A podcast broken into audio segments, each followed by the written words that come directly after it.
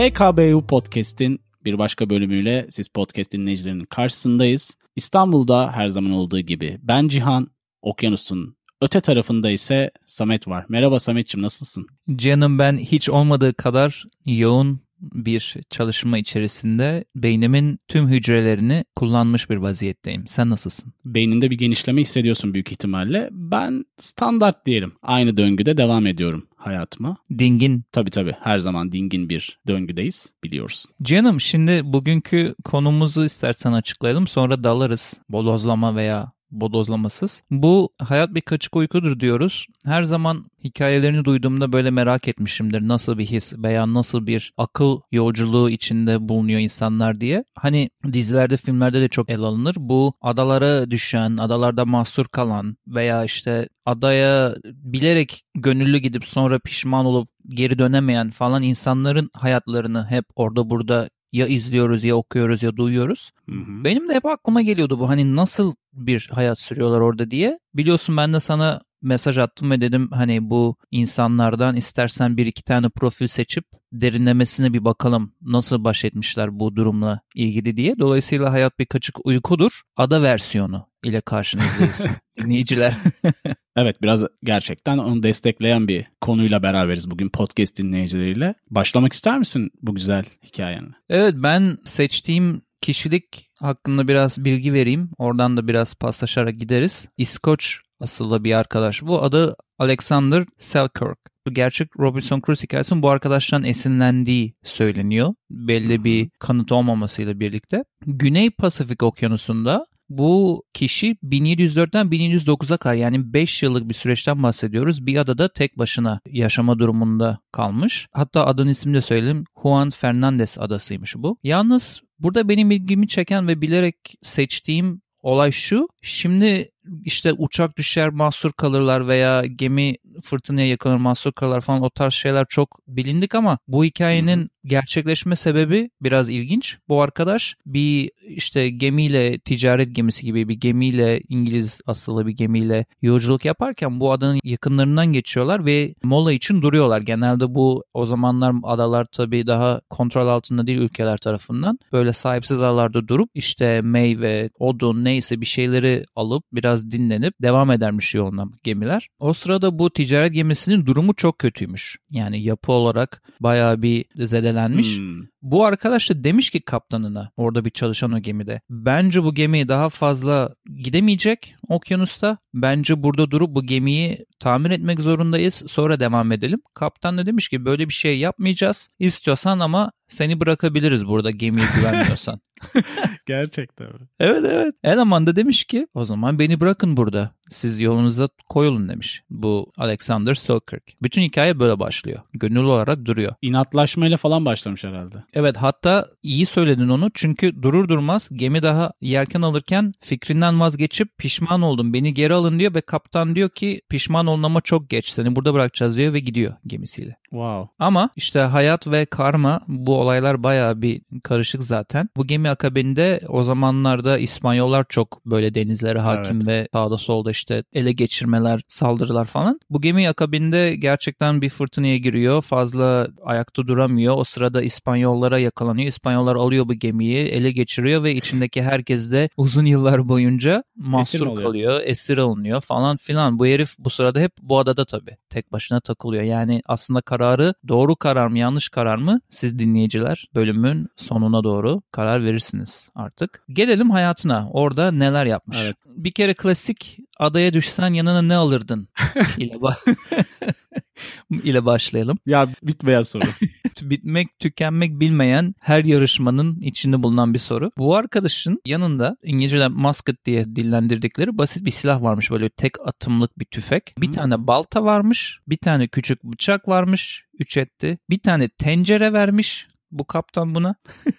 bir tane İncil vermiş yine kaptan. Bak beş etti. Bir de yorgan ve kıyafet. Bu kadar. Bunlarla adaya başlıyor. Yıllar geçtikçe kıyafetleri bu arada kullanılmaz hale geldiği için kendi kıyafet yapma olaylarına giriyor. Şimdi neler yapmış burada mesela ne yemiş onu söyleyelim. Yabani koçlar varmış adada. Bu yabani koçlardan Hmm. hem et hem ve süt elde etmiş. Dolayısıyla protein olarak çok avantajlı bir durumda bu arkadaş. Evet. Değil mi? Bir de meyveler Yani. çok iyi yetişiyormuş o adada. Meyve açısından da rahat etmiş. Yani bayağı bir vitamin ve protein anlamında cennet. Klasik yani. Adada ne yersin meyve yersin.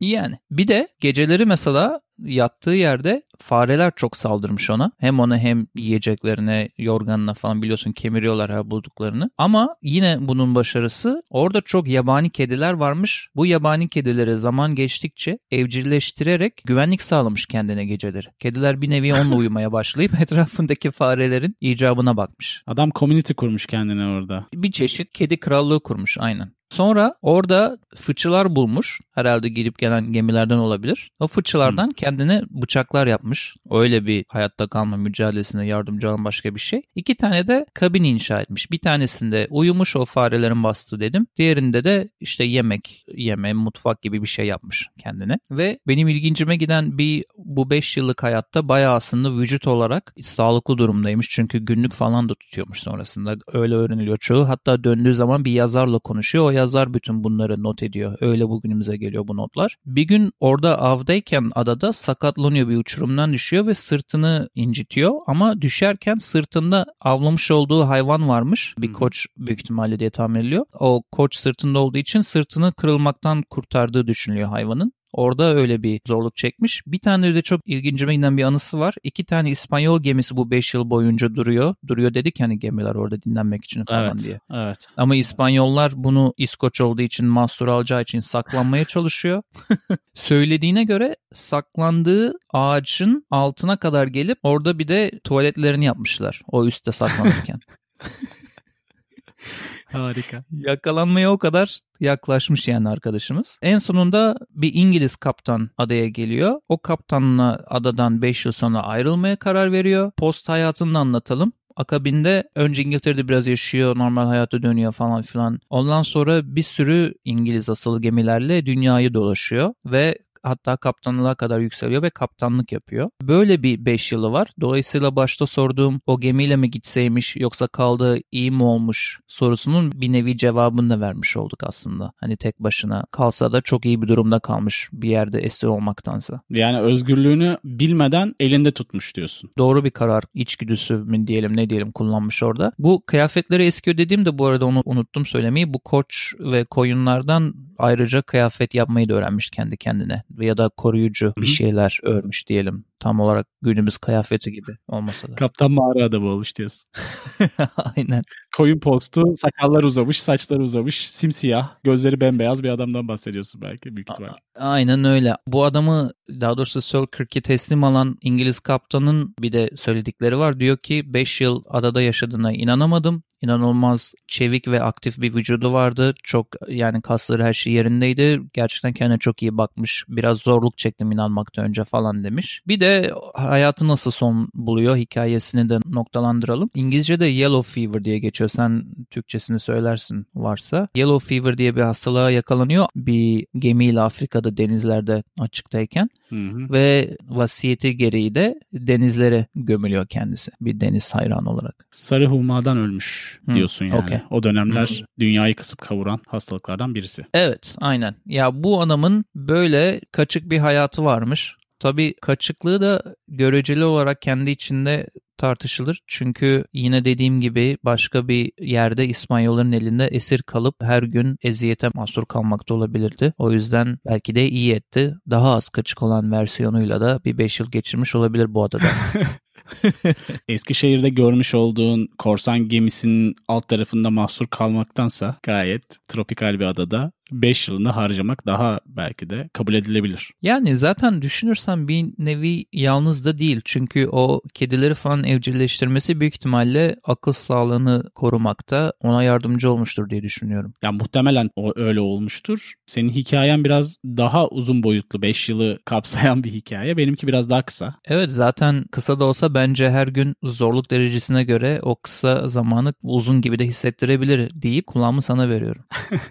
Şimdi benim bahsettiğim dönem de seninkine aslında biraz yakın gibi. Ben Haziran 1722 yılında başlayan bir hikayeden bahsedeceğim. Philip Ashton isimli bir vatandaş Kanada taraflarında Shelburne isminde bir kasaba tarafında o koyda balık avlarken korsanlar tarafından kaçırılıyor. Hikaye böyle başlıyor. Ondan sonra 9 Temmuz 1722'de Boston News Leather gazetesinde korsan Edward Lowe tarafından kaçırılanlar listesinde adı yayınlanıyor. Çünkü o dönem biliyorsun kaçırmalar popüler korsanlar tarafından. Sürecin devamında Philip korsanlarla işbirliği yapmayı reddediyor. Hiçbir emre uymuyormuş. Bu korsanlar tarafından kaçırılma ticaret gibi bir şey mi o zamanlar? O yüzden mi kaçırılıyorlar acaba? Esir alıyorlar. Sonra onları sömürüyorlar her türlü. Hmm, okey. Bunun gazetede basılması da ayrı bir olay.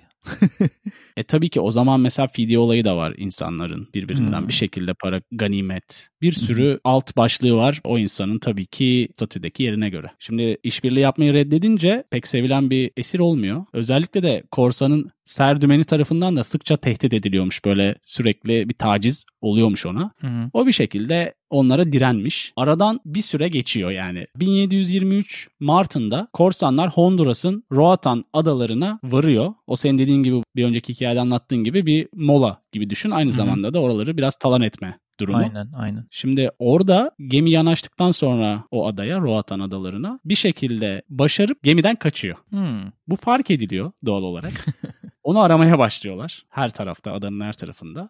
Philip bir şekilde yakalanmamayı başarıyor. Yakalanmamayı başardıktan sonra artık korsanlar ne yapıyorsa yapsın deyip daha fazla aramayıp adayı terk ediyor. Ya bir köle içinde bu kadar yani arayabiliriz. Hayatımızı sömüreceğiz demişler herhalde. Devam etmişler yollarına. yani hani herhalde çok önemsememişler o kadar. ya bir şekilde başarmış onlardan saklanmayı. İşte adayı terk edene kadar da ormanda kalmış bu arada. Cesurmuş bayağı. Ormanla kaçarak kurtulabilmiş. E biraz da çaresizlikle de yani. alakalıdır diye düşünüyorum. O bahsettiğimiz Roatan adalarında böcekler bayağı aktif, timsahlar bayağı var. Ve aynı zamanda da tropikal iklimin zorluklarına rağmen 16 ay boyunca hayatta kalmayı başarmış orada. Şimdi bahsettiğimiz karakter bir anda gemiden kaçıyor. Esir yanında hiçbir şey yok. Hı hı. Yani hiçbir ekipmanı yok. Yani bir incil bile vermemişler. ya evet bir battaniye yorgan yok.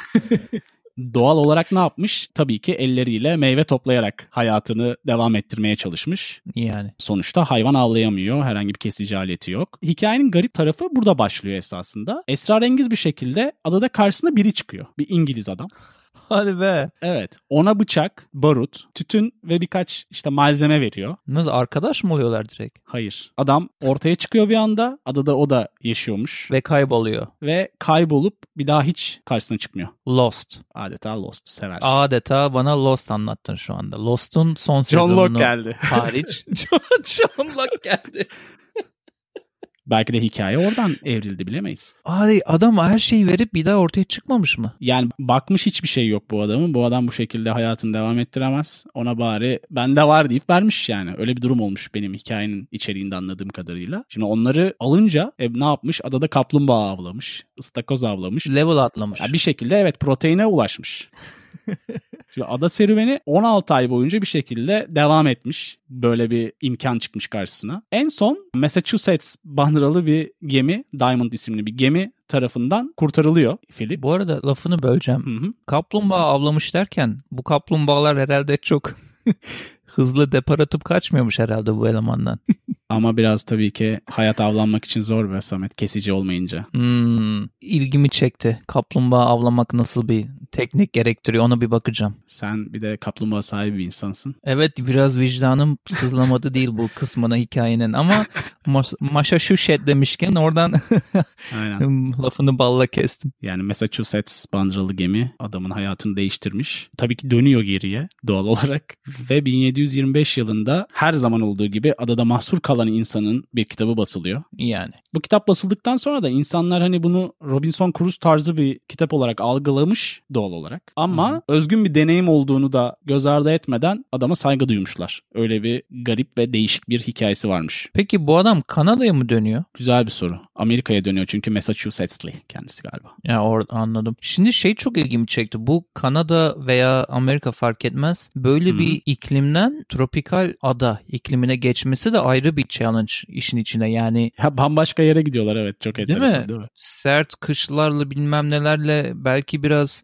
aşinasın ve başa çıkma şansın varken bir anda hiç bilmediğin bir ortamda hiç bilmediğin böcekler, doğa, hayvanlar falan hatta besin kaynakları bu adama ekstra challenge olmuş bu korsanların onu başka bir meridyene taşıması açısından. Şimdi her bölümde senin severek verdiğin bazı hani böyle temel cümleler var. Hmm. Ve bunda sen yaşadın aslında. İnsan her şeye alışıyor.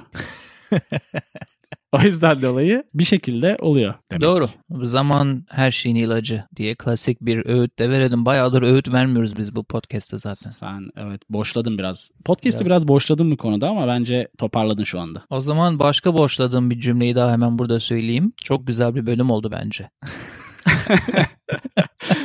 Bu konuda katılıyorum sana biraz beyin açıcı bir bölüm oldu. Çünkü bahsettiğimiz yıllar 1700'lü yıllar. Hikayeler genelde o dönemlerde geçiyor. Çünkü daha bakir bir dünya var. İnsanlar adalarda mahsur kalabiliyorlar. Korsanlar ya da başkaları sebep verebiliyor. Gemi seyahatleri sırasında. Evet ya bu zamanda böyle bir şansın olduğunu düşünmüyorum yani. Bir yere düşüp de kimsenin bilmemesi gibi bir ihtimal var mı acaba günümüz dünyasında? İlla ki vardır ama yani trilyonda bir ihtimal falandır herhalde. Evet ya nereden nereye? 200-300 yılda belledik yani her köşesini dünyamızın. Sametçim senin sevdiğin bir başka soruyu sana, klasik soruyu sorarak yolumuza devam etmek istiyorum. Hı hı. Bir adaya düşsen yahut mahsur kalsan.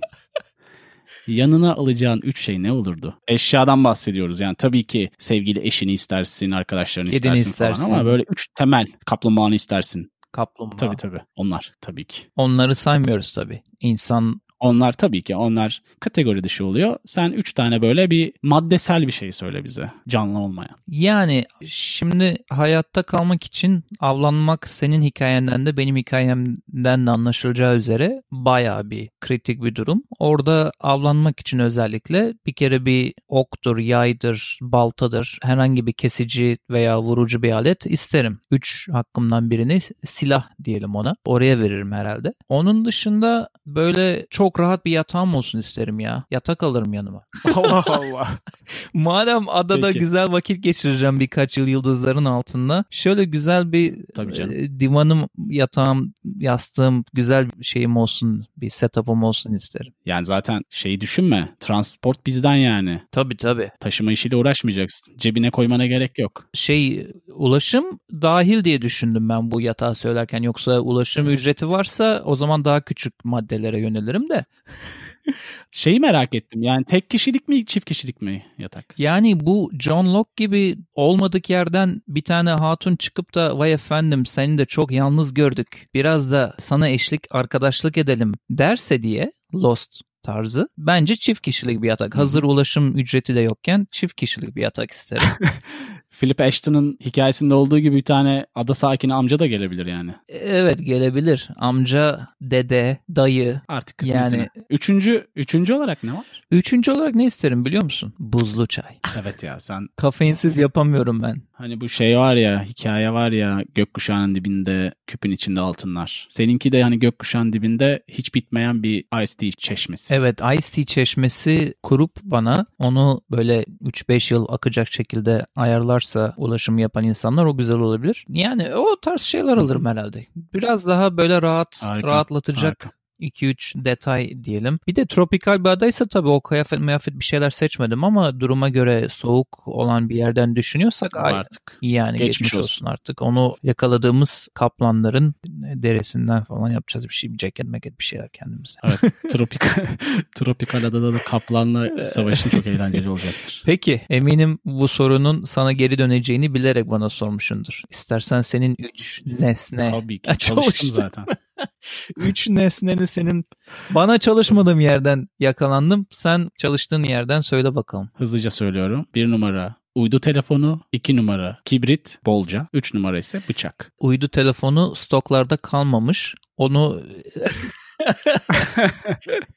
1700'lü yıllarda özellikle adada kaldığımız düşünülürse uydu telefonu henüz stoklara gelmemiş. Kalmamış demeyelim, gelmemiş diyelim. Dolayısıyla good luck. Diyorum sana. Şey dikkatimi çekti Samet. Şimdi bölümü biraz gözden geçirirken YouTube'da o kadar çok ada videosu var ki. Senin dikkatini çekti mi? Ada videosundan kastın. Şundan bahsediyorum. Adada mahsur kalınması halinde yapılması gerekenlerle ilgili Hı, videolar. hı, hı, anladım. Yani gerçekten mahsur kalanlar gidip de kendi videosunu çekecek hali yok şey diyorsun yani. Kalırsan ne yapmalı temalı video. Şey yapanlar var tabii ki yani gidip orada yaşayıp videoya çekip internete koyanlar var YouTube'a koyanlar ama ondan bahsetmiyorum onlar zaten var. Ya bayağı şey sen Samet olarak adada mahsur kalırsan birinci gün şunları yapmalısın. ikinci gün şunları şeklinde bir düzen anlatan Programlı. gün gün anlatan var. Yani garip bir içerik var. Ona çok şaşırdım. Onu da burada ifade etmek istedim. Var mıdır böyle bölüm notlarına koyabileceğin bir iki örnek? Yapabilir miyiz öyle bir şey? Var var. Bölüm notlarında göreceksin. hkbupodcast.com adresinde. Benim dikkatimi çeken değil de aklıma gelen şöyle bir şey var senin için. Böyle bundan konuşmuşken en çok böyle remote dediğimiz gözden ırak gittiğin yer oldu mu ve aklına geliyor mu böyle ya ben de şuraya gitmiştim elektrik yoktu su yoktu falan diye. Aslında var. Benzersiz rotalar bölümünde benim anlatmış olduğum İzlanda öyleydi. Böyle her şeyden uzak, herkesten uzak. Hmm.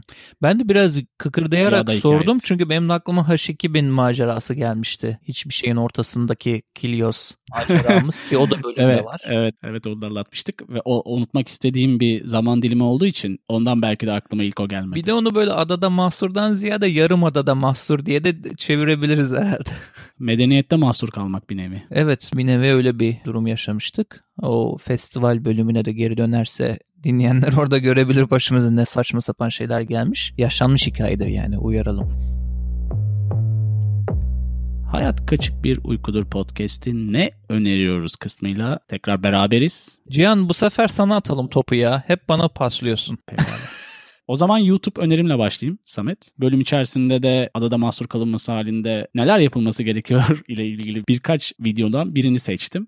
The Infographic Show diye bir hesap var YouTube'da. Orada Do These Things to Survive If You Get Stranded on an Island diye adada mahsur kalırsan şunları şunları yaparak nasıl hayatta kalırsın isimli video. Animasyon değişik bir video ama insanlar demek ki ihtiyaç duyuyor böyle şeylere. Baya baya izlenmiş. Almış bayağı bir izlenme diyorsun. Diğeri ise bir şarkı HKBU dinlencesi playlistimize. William Fitzsimmons'ın I Don't Feel It Anymore isimli şarkısını dingin bir şekilde playlistimize eklemek istiyorum. Yine bilmediğim bir yerden beni vurdun. Yine girip böyle keşif amaçlı dinleyeceğim ben de bu şarkıyı listemizde. Listemizde bu arada Spotify'da söyleyelim dinleyenlere. Ayrıyetten sen onu YouTube'a da videolu veya videosuz aynı listeyi transfer et. Evet, YouTube'dan da dinlemek isteyen podcast dinleyicileri ulaşabilirler. Benim aklıma bir film geldi bu bölüme bakarken içeriğine. Bu adada mahsur kalma olmasa da Life of Pi dediğimiz çok zamanını meşhur olan bir sandalda mı diyeyim veya bir işte küçük kayıkta mı ne diyeyim bir çocuğun okyanus ortasına mahsur kaldığı bir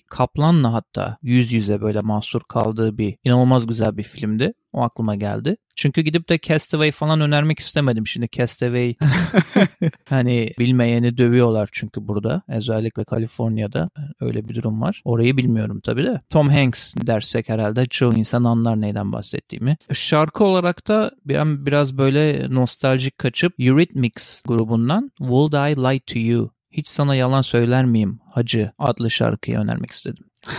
Teşekkür ediyoruz o zaman önerilerin Ben teşekkür ediyorum canım. Yine böyle güzel bir bölüm oldu. Sohbetine senin doyum olmuyor. Bir de böyle adalı bir mahsur kalma, kaçık bir hayat olayını bahsettik ama herhalde bir gün ileride canımız çekerse bu okyanusun ortasında hani adadan da kötü bir ekstrem bir örnek bu. Okyanusun ortasında hiçbir şeyle küçük bir tahta parçasına falan mahsur kalıp yani hayatta kalabilenler var. Onların da çok ilginç hayatlarına rastlıyorum bazen. Eminim sen de duymuşsundur öyle hikayeler. Hı hı. Yani alternatif olabilir gelecek bölümler için diyelim. Dinleyenlere teşekkür ederim. Onların da veya sizlerin de ileriki bölümler için konu önerileriniz veya merak ettiğiniz şeyler varsa ya hacı benim hiç vaktim yok oturup bunlara bakmaya ama siz anlatsaydınız bir kulaklığımı takıp dinlerdim başka bir işle uğraşırken dediğiniz şeyler varsa onları da seve seve bakıp anlatabiliriz. Tartışabiliriz yani. O zaman herkese teşekkür edelim ve bir sonraki bölümde görüşmek üzere. Bay bay. Hoşçakalın.